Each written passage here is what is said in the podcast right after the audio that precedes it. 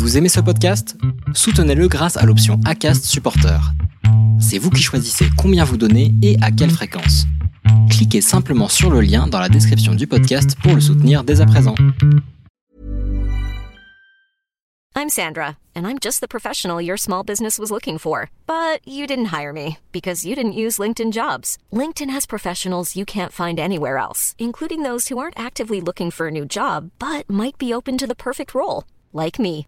In a given month, over 70% of LinkedIn users don't visit other leading job sites. So if you're not looking on LinkedIn, you'll miss out on great candidates like Sandra. Start hiring professionals like a professional. Post your free job on linkedin.com/people today. Sylvain Bazin est journaliste spécialisé dans la randonnée et les sports de nature. Il est rédacteur en chef de Wider Outdoor et il parcourt le monde à pied ou à vélo depuis de longues années. Il a réalisé de longs voyages à pied sur les chemins de pèlerinage en Europe et en Asie. Il est aussi l'auteur de plusieurs ouvrages sur la randonnée, la course à pied et les sports de pleine nature. Et Sylvain nous évade, nous voyage et nous instruit sur l'histoire de la pratique du sport outdoor dans l'instant outdoor. Alors aujourd'hui, je suis en compagnie de Sylvain et on va parler un petit peu d'histoire. Comment est-ce que euh, le trail est né? C'est de tous ces sujets-là qu'on va se, dont on va parler aujourd'hui. Comment vas-tu, Sylvain? Ben, très bien, François, et toi? Eh ben écoute, moi ça va super bien. Là, tu vois, je reviens d'aller euh, déposer euh, mes enfants à l'école, enfin du, coup, du moins mon grand, et la petite nous a accompagnés parce que j'ai acheté une nouvelle une nouvelle poussette qui me permet de les tracter et de les transporter avec moi euh, jusqu'à l'école. Donc ça me fait mon petit sport du matin. Donc là, je suis en pleine forme. Eh Ben, moi, pareil, là, je viens de déposer ma fille euh, à vélo euh, chez la nounou. tu vois? Trop bien. On a, les mêmes, les mêmes enjeux. Et ben voilà, on est euh, on est éco-responsable sur nos déplacements euh, pour emmener nos enfants. Exactement. Ouais, ouais, ouais. Génial. Euh, alors Sylvain, le, trail, c'est un sport qui est quand même assez récent par rapport à, la course à pied, même si euh, finalement le- l'homme a peut-être toujours couru. Euh, comment est-ce que ce sport est né? Alors bah, effectivement, François, hein, on parle, on, parle beaucoup de trail. euh, On, a l'impression parfois même que, c'est une discipline qui remonte aux, premiers instants de l'humanité, ce qui est un petit peu vrai parce que c'est vrai que l'homme a toujours couru. Hein, c'est quasiment le, propre de l'homme. Mais euh, bon, évidemment, euh, les hommes préhistoriques couraient sans doute sur des sols naturels, mais le trail en tant que, discipline est vraiment est vraiment très très très récent, hein, très récente, puisqu'en fait elle naît euh, eh ben, au milieu des années 70 et encore hein, timidement. D'accord, c'est né avec euh, l'apparition des, des compétitions, c'est ça Ou euh, Bah, parce que finalement des gens qui couraient dans en montagne ou, euh, ou dans la nature, Oui, alors c'est vrai, c'est vrai aussi qu'il y avait même quand même des, des, des petites compétitions qui, qui ont pu se dérouler sur des sentiers. Hein. Il y a typiquement on peut penser même à des courses comme le, par exemple le, le championnat du Canigou hein, dans la dans les Pyrénées françaises, bon qui qui était organisé euh, dès le début du XXe siècle. Hein. Donc il y a, quelques petites courses quand même qui se sont déroulées en montagne ou dans la nature. On peut aussi penser au premier cross-country d'ailleurs. Hein.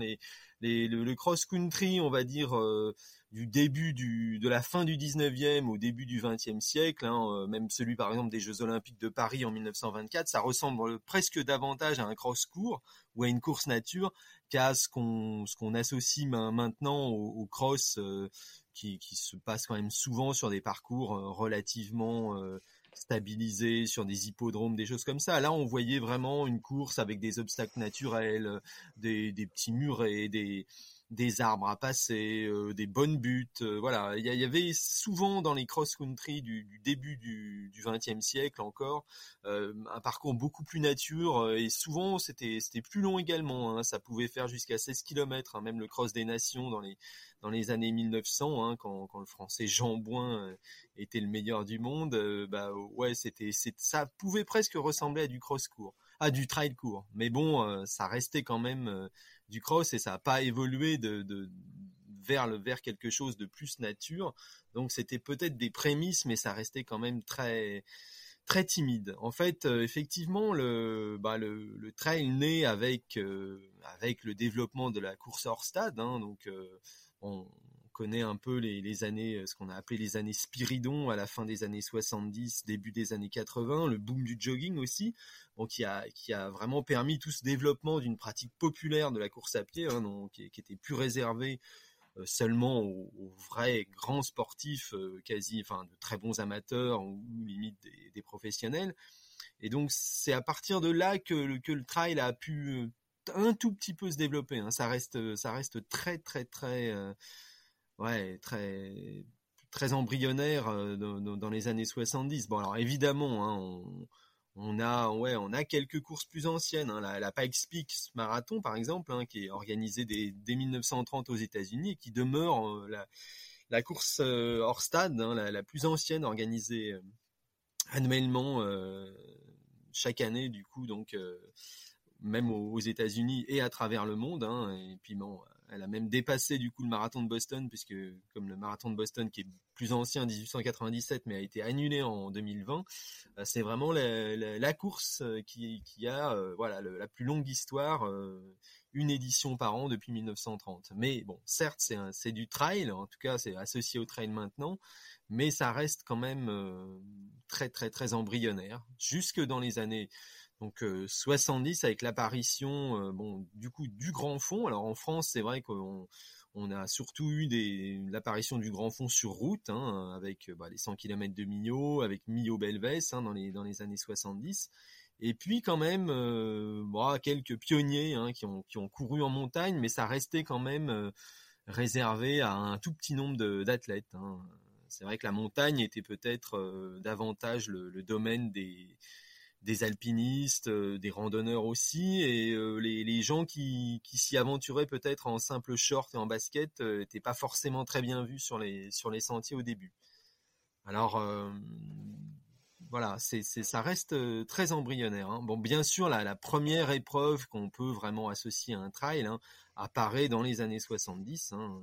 Bon, on pense évidemment au Western State Endurance euh, Race, donc euh, qui, est disputé toujours actuellement sur 100 miles. C'est un des un des 100 miles les plus les plus connus des États-Unis, qui donc a été créé en 1974. Alors bon, pour la petite histoire, c'est c'est une épreuve qui a d'abord été une, une, course dans la course, hein, puisque à la base c'est une course qui est qui est réservée aux, chevaux d'endurance.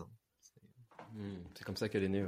Ouais, ouais, ouais, tout à fait, avec un, bah, un un, un concurrent hein, qui s'appelait Gordy Hansleg et qui, qui a décidé bah, allez, de prendre part à cette course de, de chevaux, mais, mais sans, sans cheval et quand même de la terminer dans les temps voulus, c'est-à-dire en moins de 24 heures. Hein. Il a fait 23h45 euh, pour sa, sa première tentative. Et à partir de 1977 en fait hein, il y a une course indépendante de l'épreuve équestre qui, est montée sur euh, sur pied. Et c'est vraiment voilà la première course de trail vraiment organisée euh, donc qui reprend euh, à la fois par son parcours ses conditions de course et sa longueur, hein, 100 miles, voilà, ça, ça va devenir un peu le standard de l'ultra trail, mais ça reste quand même une épreuve vraiment pionnière. Il n'y a pas énormément de courses de ce genre jusque jusque dans les années euh, allez fin fin des années 80 faut faut une dizaine d'années pour que pour qu'il y en ait vraiment d'autres qui se qui se développent à la fois aux États-Unis et un tout petit peu plus tard euh, en Europe.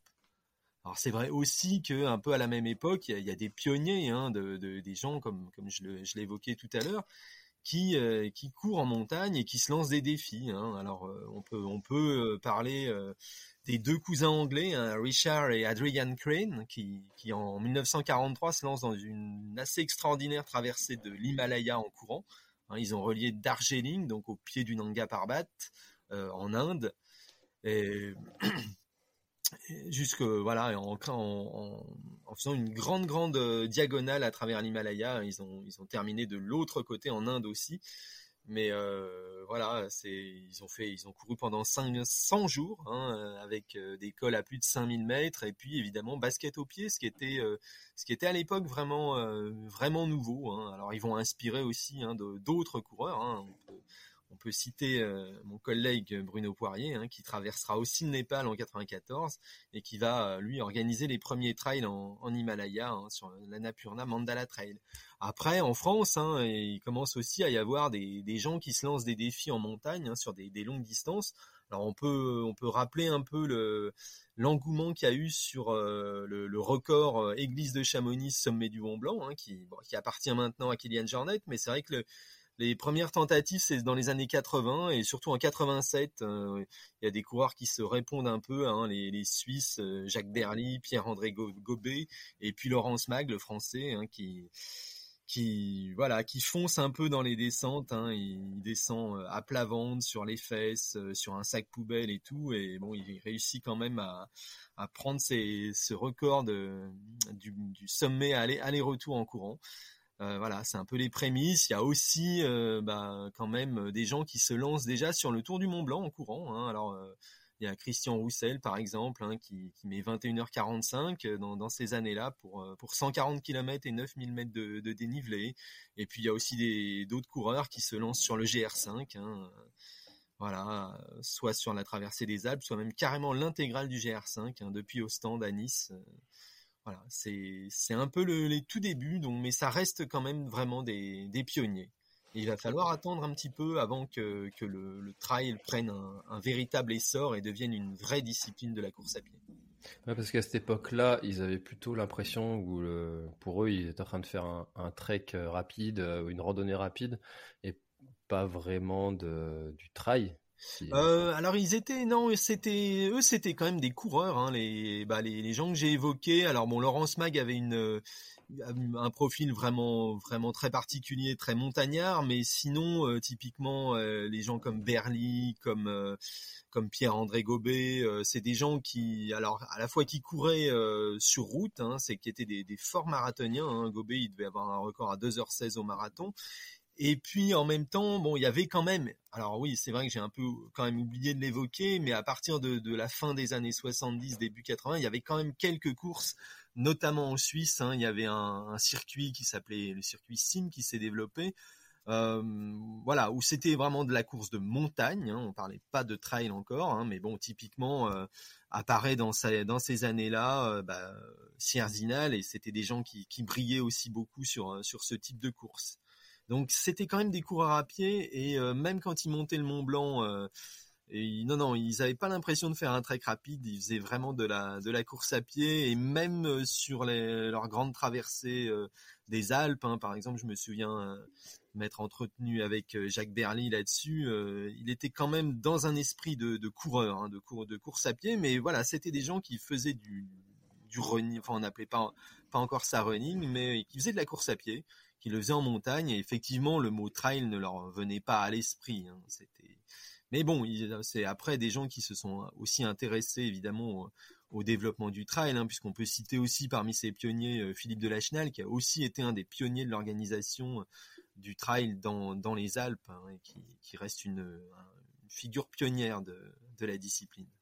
Mmh.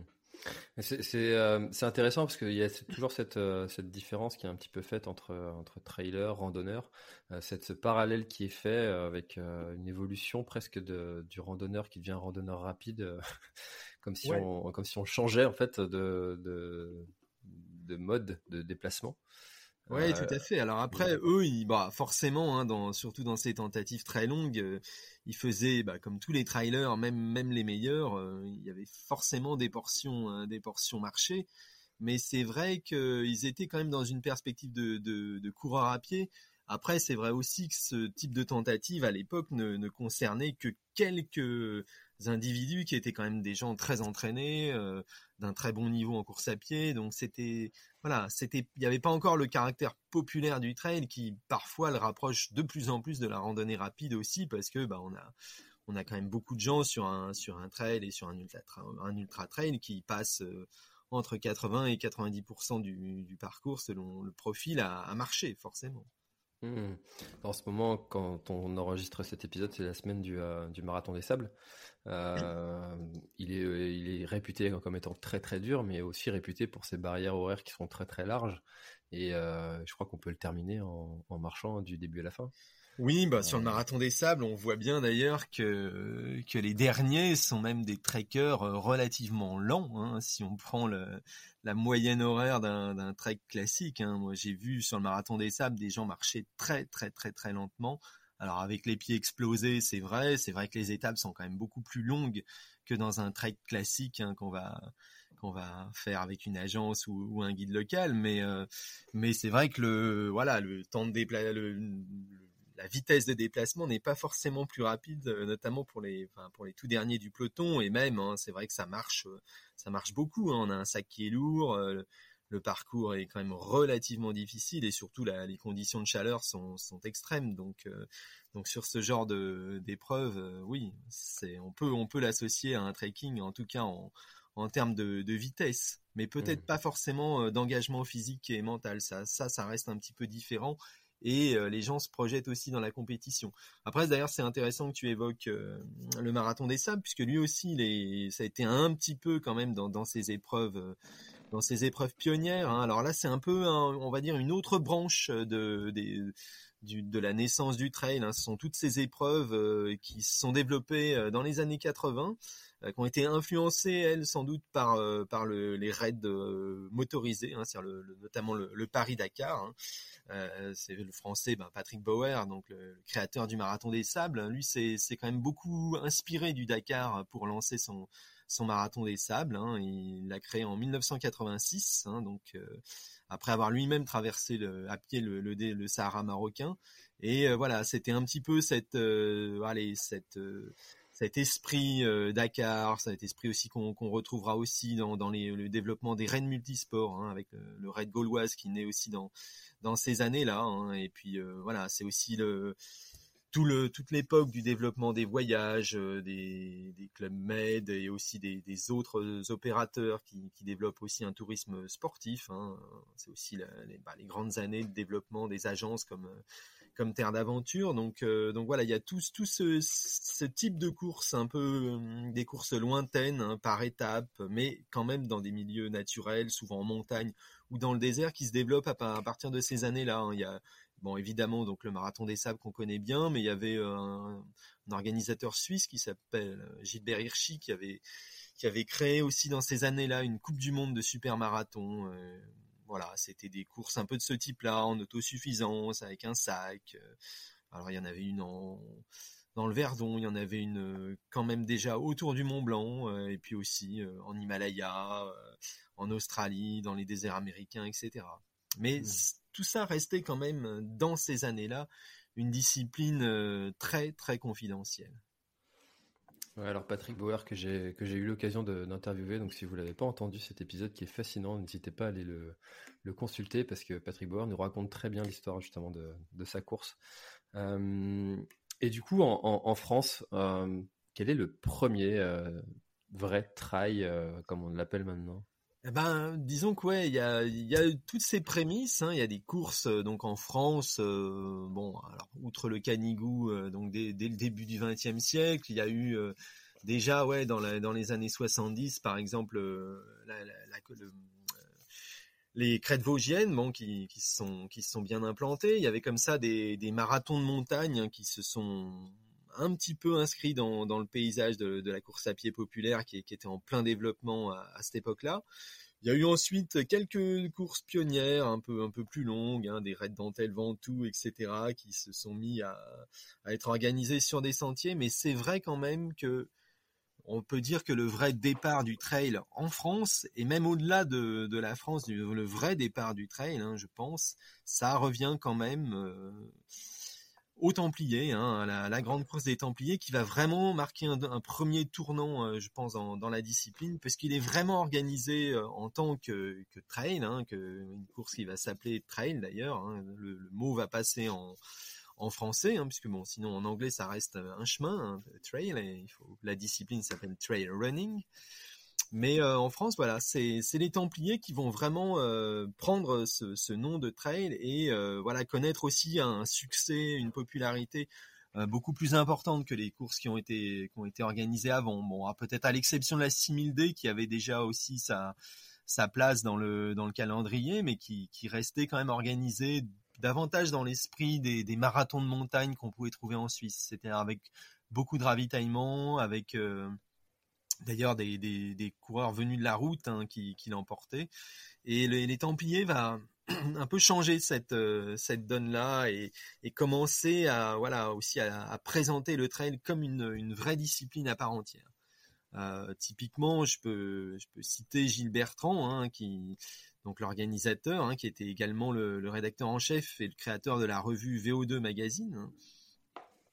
Et il dit à propos d'ailleurs de, sa, sa, première course des Templiers, car la course de trail, la course à pied sur chemin, si nous la traduisons en langue de Voltaire, porte en elle d'autres valeurs que celles que nous connaissons. On ne vient pas courir les Templiers comme l'on se gave de marathon béton bitume aseptisé. Avaler les 62 km de cette boucle en forme d'huître, c'est avaler seul un espace de liberté. Voilà, là on s'inscrit déjà voilà dans une mmh. discipline à part entière avec ses codes, euh, son, ses valeurs et puis voilà un vrai sport euh, un peu différent en tout cas, c'est comme ça qu'il est, qu'il est, qu'il s'était inscrit euh, au départ. Et alors, c'est vrai que les Templiers, bon, je pense que ça a été aussi pas mal aidé par par le fait que ça soit organisé par un magazine hein, qui, qui, pouvait soutenir aussi et qu'il a très bien fait médiatiquement le le développement de, de son épreuve. Et voilà, les Templiers ont eu un vrai retentissement et très très vite, il y a eu d'autres courses de ce type euh, qui ont été organisées, un premier circuit euh, Adidas, enfin voilà, il y a eu très très vite en France un, engouement et qui a qui a vraiment touché ensuite euh, assez rapidement les pays voisins, l'Espagne, l'Italie. Euh, et, voilà, c'est le trail était vraiment lancé en Europe. Aux États-Unis, je pense qu'il y a eu aussi un voilà un écho de, du succès des Templiers, même si c'est vrai qu'il y a eu un développement aussi un peu parallèle hein, avec les bah, typiquement les Western States, le, le Leadville Trail qui ont pris de l'ampleur aussi dans ces années-là. Alors une ampleur tout à fait euh, relative quand même en termes de, nombre de participants. Là, on est les Templiers, ça a tout de suite été quand même du plus de 2000, plus de 3000, euh, voilà, avec un, avec des nouvelles courses qui se sont venues s'agréger sur la, sur la grande course des Templiers. Aux États-Unis, ça a resté quand même des pelotons assez, euh, assez peu fournis, hein, assez, assez confidentiels. Hmm.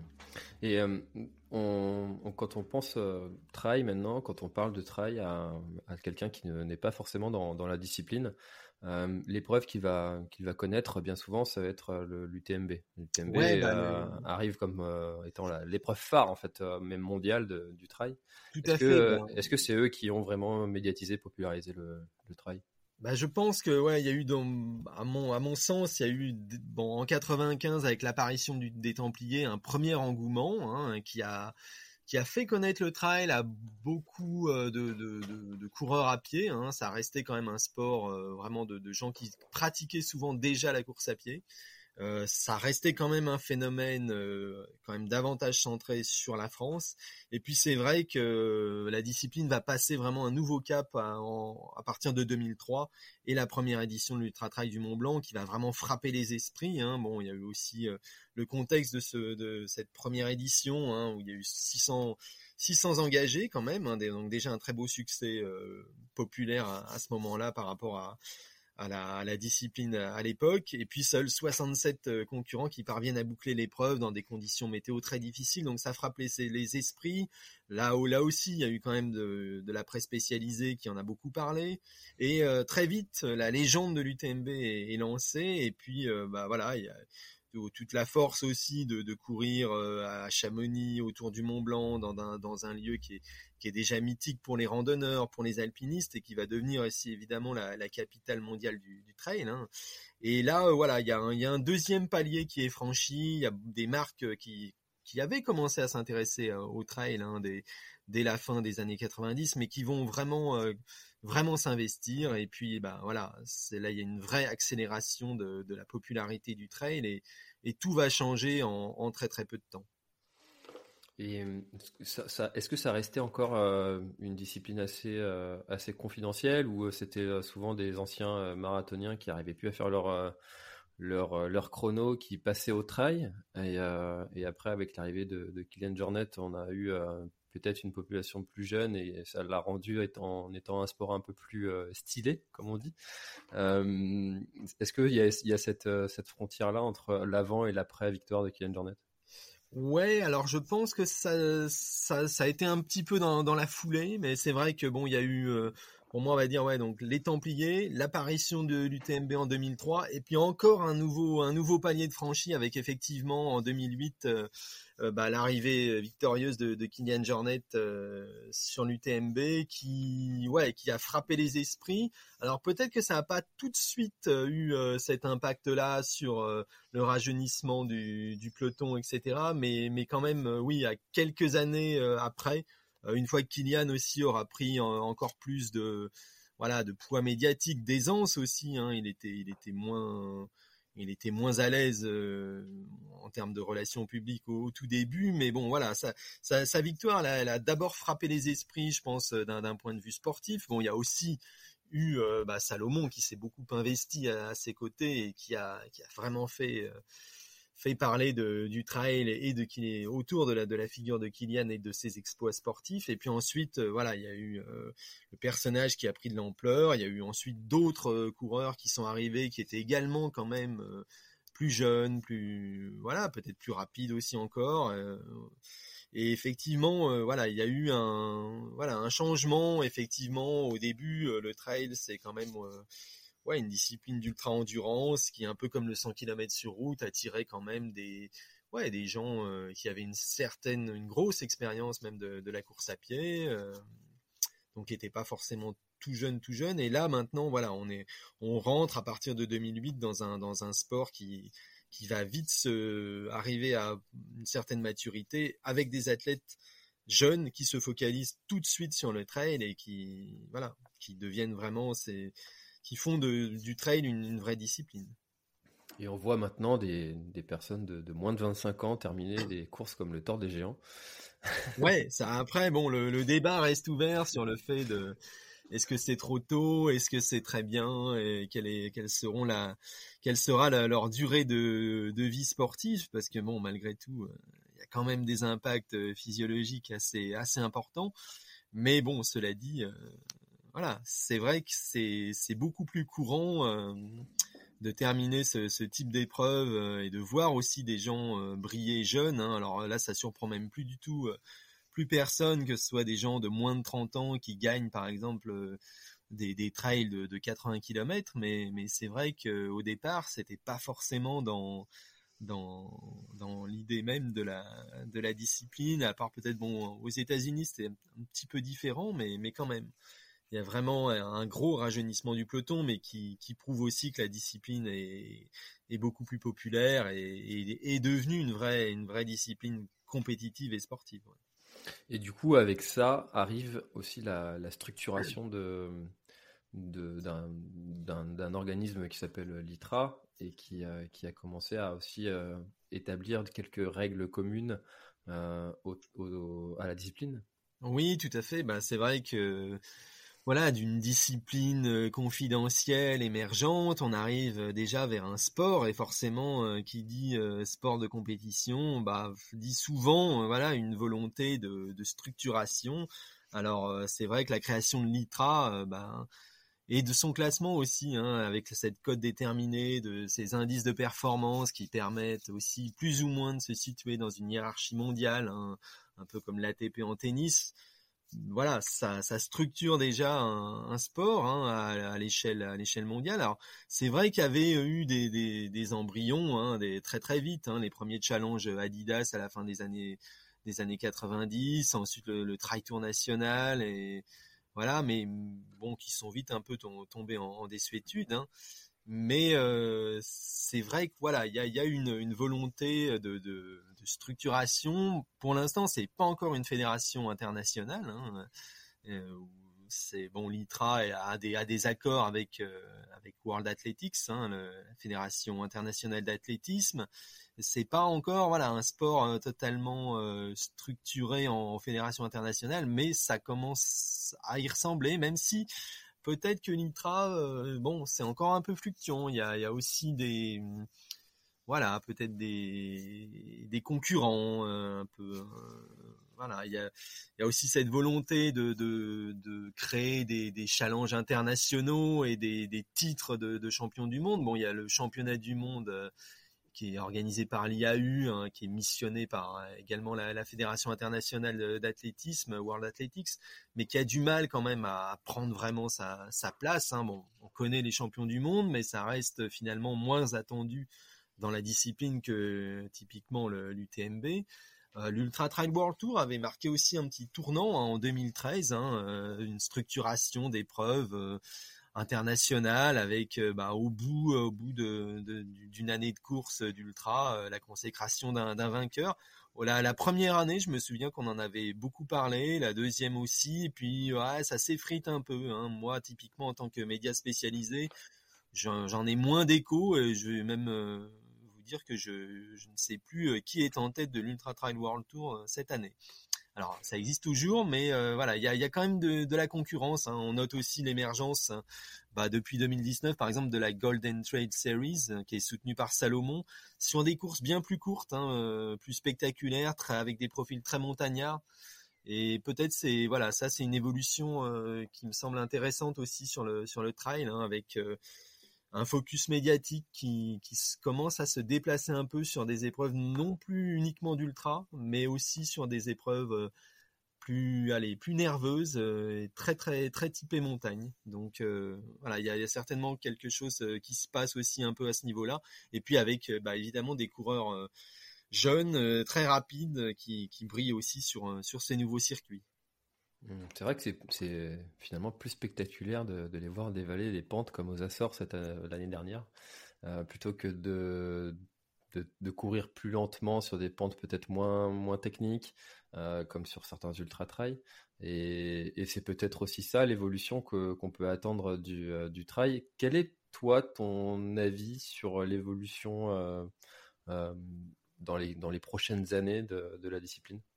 Ben c'est alors c'est difficile à dire. À mon avis, le, trail est un peu à la, croisée des chemins, hein, parce que on sent bien que voilà, on a dépassé le stade de, la discipline confidentielle, des, pionniers, de tout ensuite euh, voilà se focus sur l'ultra trail euh, ces rêves un peu ce qui faisait rêver aussi les, pratiquants à l'époque c'était d'aller un peu toujours plus loin toujours plus longtemps euh, voilà ça peut être culminé aussi avec bah, le tort des géants et tout ça. C'était un peu euh, un peu ce, toujours plus en termes de, distance et de dénivelé. Et puis maintenant, c'est vrai euh, qu'il y a un nouveau un nouveau focus sur euh, une discipline beaucoup plus centrée sur la compétition, en tout cas d'un point de vue de ce que ce, que veulent en communiquer certaines marques et puis et puis aussi dans, l'engagement des, des, pratiquants plus jeunes, hein, où ils sont finalement, ça devient, mais je pense que c'est un peu le ah, le cycle de, tous les sports aussi, hein, d'être un peu euh, des trucs de pionniers, un peu un peu freestyle au début, et puis ensuite ça se structure. On comprend aussi euh, les tenants et les aboutissants de la discipline en termes d'entraînement. Hein. C'est vrai qu'au début, euh, les trailers, ils faisaient un peu avec ce qui ce pouvait grappiller à la fois de l'ultra l'ultra marathon et puis un peu la spécificité quand même de courir sur sentier et tout. Puis on, ça a tâtonné un peu, alors que maintenant, bon, bah voilà, les entraînements sont très très structurés. Il y a des vraies structures semi-professionnelles aussi qui se mettent en place. Donc, euh, il y a tout ça, en tout cas, sur le d'un point de vue élite, c'est vraiment en train de, changer quand même pas mal, même si euh, sur l'ultra, on, a un peu pas une stagnation, mais c'est vrai que ça reste quand même les les mêmes noms qui dominent depuis une dizaine d'années maintenant, hein, c'est-à-dire euh, les Kylian, François, Xavier Thévenard c'est ils sont quand même devant. Alors il y en a quelques-uns qui passent et qui s'en vont, mais voilà. Donc je pense que c'est certainement un tournant. Euh, les, jeunes trailers ne rêvent peut-être plus uniquement euh, de très très long et du TMB. Je pense que voilà, c'est devenu un sport de compétition. J'espère pas encore tout à fait comme les autres. Hein. J'espère que ça ne aussi que ça va pas forcément prendre euh, voilà ce virage euh, d'une structuration plus plus euh, plus importante. Et puis voilà on finira par avoir un travail aux Jeux Olympiques avec des normes très très précises un peu ce qui s'est comme ce qui s'est passé avec le VTT je pense que il y a une volonté d'éviter quand même ça un peu pour le pour le trail. Et en même temps voilà il y a plusieurs directions parce que c'est vrai aussi qu'on note bon notamment à après le, confinement, ben, un regain aussi du trail off, de faire uniquement vraiment des défis personnels, un peu comme les comme les pionniers de la discipline, d'aller rando courir sur les sentiers, de partir plusieurs jours, etc. Donc voilà, il y a plusieurs il y a plusieurs chemins qui, je pense, se présentent à la discipline et bon, peut-être difficile à dire de savoir euh, vraiment lequel va être prépondérant. Je pense quand même que l'aspect compétition est quand même en train de, prendre une place très très importante, en tout cas médiatiquement. Mais quand même dans le, on va dire dans la, pratique et ce qui va attirer aussi le, coureur euh, lambda, euh, voilà, il y aura aussi toujours cet, appel des, des, chemins, cet appel de la longue distance qui va qui va continuer, je pense. Hmm. On entend que ce qui, fait que le, le trail ne passe pas encore aux, Jeux Olympiques, c'est que médiatiquement, visuellement, télévisuellement parlant, c'est compliqué à, retransmettre. Euh, malgré tout, on voit avec l'évolution des technologies maintenant des, lives comme sur l'UTMB euh, qui, qui fonctionnent très très bien. Euh, donc peut-être un jour. ouais, ouais, ouais. C'est, je pense que c'est pas le sport le moins, euh, le moins télégénique euh, du monde. Alors c'est vrai que sur un direct, c'est peut-être un peu compliqué, mais bon, ouais, sur une course de, de 40 km euh, avec des passages un peu spectaculaires et puis, puis de la nervosité à l'avant de la course, enfin, de l'intensité, je pense que ça passe plutôt bien. Mmh, je suis assez d'accord aussi. surtout avec encore une fois, les moyens techniques qu'on a maintenant, des drones, des... Tout à fait, oui, ça, ça, ça a beaucoup évolué et c'est quand même plutôt en, faveur de, ce type de, retransmission. Exactement. eh ben écoute, euh, merci euh, Sylvain. Est-ce que tu as quelque chose à, ajouter dont on n'aurait pas parlé pour, euh, pour présenter cette, ce sujet du, de la naissance du trail et de son, de son évolution? Bah écoute, euh, non, je pense qu'on a été relativement euh, relativement complet.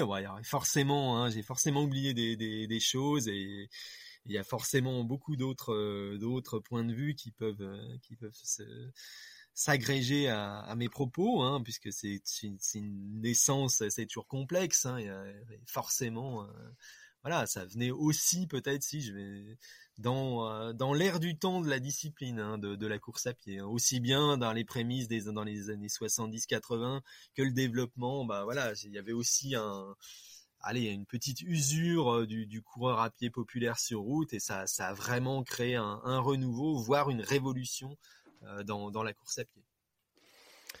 Eh ben, en tout cas, c'est favorable à, personnellement, j'adore cette évolution. Euh, merci beaucoup Sylvain. Merci François. Et avec plaisir et à très très bientôt.